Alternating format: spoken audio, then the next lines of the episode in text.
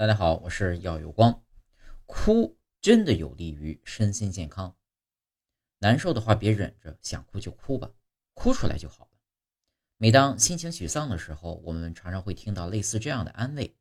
伤心的时候，眼泪仿佛天生就是一味慰藉心灵的解药。很多人呢都认为哭有助于缓解情绪，恢复平静。那么这一共识是大家的集体错觉，还是真的具有科学依据呢？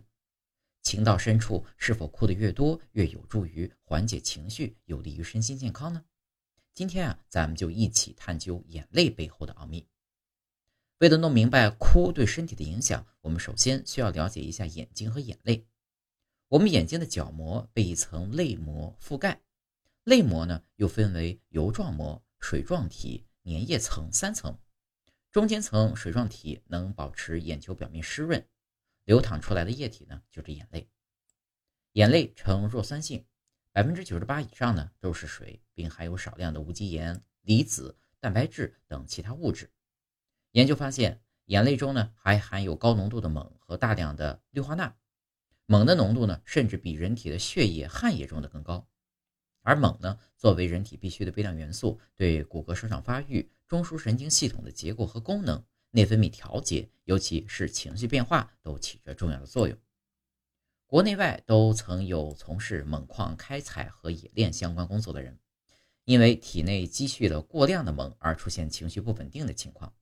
这是因为呢，锰参与了人的情绪活动中的化学反应，使他们不能控制住自己的情绪。而眼泪呢，是人体排泄锰的唯一途径。人体通过流泪可以排泄出体内多余的锰元素，从而维持情绪稳定和身心健康。另外，眼泪中还含有溶菌酶，它是一种抗微生物物质，能够溶解细菌的包庇，抵抗致病微生物，保护眼睛。此外，眼泪中的免疫球蛋白以及溶解蛋白有抑菌效果。一定程度上呢，可以抑制细菌生长，并清洁眼球，促进细胞正常的新陈代谢，防止形成肿瘤。我们平时说的流泪啊，其实分为两种：反射性流泪和情感性流泪。顾名思义，反射性流泪是由于条件反射形成的流泪，比如说被洋葱刺激，眼里进沙子流出来的眼泪；而情感性流泪呢，则是人在开心、难过、害怕等各种情绪下流下的泪。美国生物化学教授 William Frel 实验发现呢，情感性眼泪的蛋白质含量比其他眼泪要高百分之二十四。这些蛋白质还含有具有类似天然止痛剂的效果，并且呢，情感性流泪中呢还含有大量的激素，例如促肾上腺皮质激素、脑啡肽等等。这些快乐激素呢，能一定程度上缓解身体和情绪上的不适。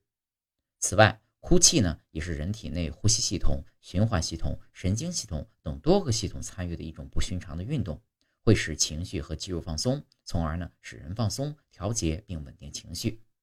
所以在感到难受、沮丧的时候啊，不妨让自己哭出来，通过流眼泪来宣泄情绪，同时呢排出体内多余的毒素，这样有助于缓解精神压力、放松精神状态，从而降低患病风险，确保身心健康。流泪固然能够帮助我们找到情绪宣泄的出口，疏解压抑的情绪，但长时间流泪却有可能让人心力交瘁，甚至降低免疫力。长时间流泪会导致眼睛充血水肿，同时呢，可能会因情绪不稳定导致眼压升高、血压升高，使眼底血管发生改变，从而呢影响视力。严重者甚至可能因此诱发青光眼。此外，长时间处于悲伤中，可能会影响机体分泌多巴胺、肾上腺素等激素，从而降低中枢神经系统的兴奋性，诱发一系列的心理疾病。因此，如果真的难受，哭泣是合适的宣泄途径，但也要尽量避免长时间一直哭，这样才能既起到宣泄情绪的正向作用，又不会过度伤害身体。如果真的控制不住自己想一直哭的冲动，就需要先思考自己内心深处真正的情感需求。并是正视并尊重自己当下的感受，尝试运用心理学知识安抚自己的内心，学会客观的审视自我，面对现实，学会通过调整认知来改变情绪，理解自己的情绪如何产生，然后尝试去疏导它，而不是被强烈的情绪裹挟控制，损害自己的身心健康。